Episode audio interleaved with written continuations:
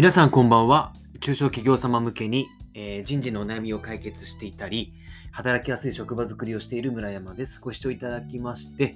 ありがとうございます。えー休日いかがお過ごしでしたでしょうか？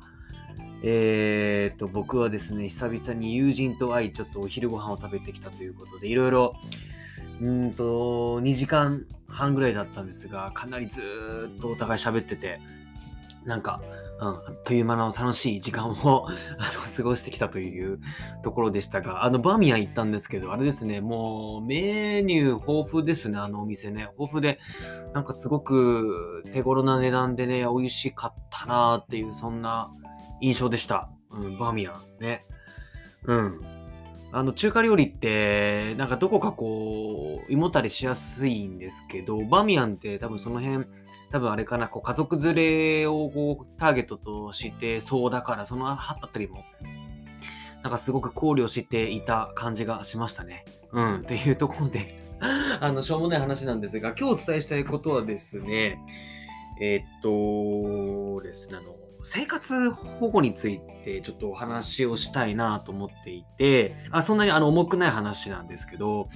あの、それこそ今日その友人とのランチの中でそんな会話になったんですね。生活保護の話についてなって。で、あの、よく世間で、あのその生活保護を、あの、ね、えっ、と、支給するぐらいだったら他に支給しろみたいなっていう、あの、お話、そういうこう、あの、主張をされる方とかもいらっしゃるじゃないですか。っていうことをいろいろ友達と話をしていたらね、あの、いや、実はそれ違うんだと。あの、生活保護っていうのは、あの、単なる、あの、そのなんていうの？せっか貧困層の方々がかわいそうだから支給してるとかってうそういう話じゃなくて犯罪のリスクを減らすためにやっていることなんだっていうのを教えてくれたんですよ。で、あの、まあ、そういうで調べてみるとあの確かにそういういうことを言っている情報発信者の方々もいてで結局あのーなんですかお金がもうない状態お金に貧しいその状態だと犯罪を犯しやすくなるリスクが高まるらしいんですよ。これ統計にも出てて。ね。あのお金がないからもう人のものを取っちゃうとか、あとはもう本当に、なんですか、もうなんかよく自分でもよく分かんなくなっちゃって、まあちょっとこうね、あのその盗むって以上のことをしてしまあのしてしまったりとかね、いろんなその犯罪を犯してしまうリスクがあって、で、そういえばと思って昔とあるそのセミナーでたまたま会った方、経営者の方々のお話を思い出して、その方もすごく昔貧しかった、まず、えっ、と、ちょっとこう、お金にに貧しい生活を送っていて、やっぱそうするとすごくもう自分でもわけわかんないぐらい、すごく、なんていうの、ひん曲がった性格になっちゃって、それこそですね、他人のものをこう盗んじゃおうかなとか、なんかもう一層それ以上の、本当にちょっと、あのーいけないことをね、してしまおうっていうふうに気持ちになっちゃうぐらい、なっちゃうんですって。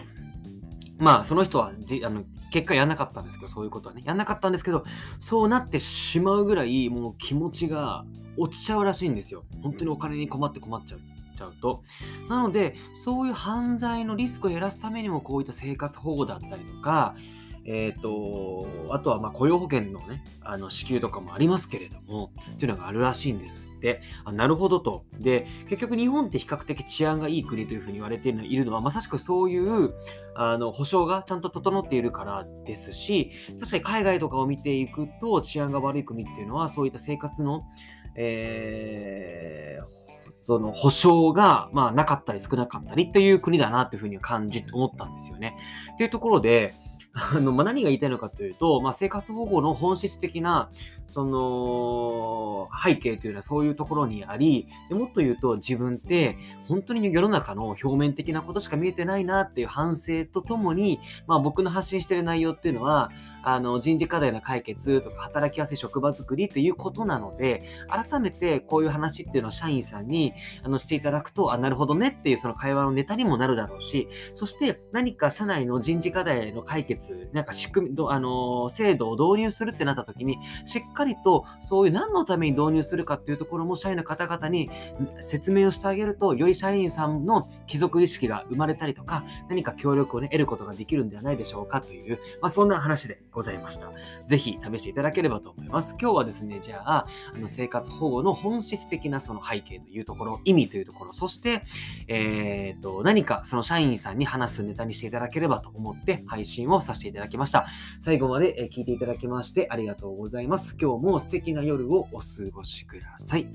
ではまた。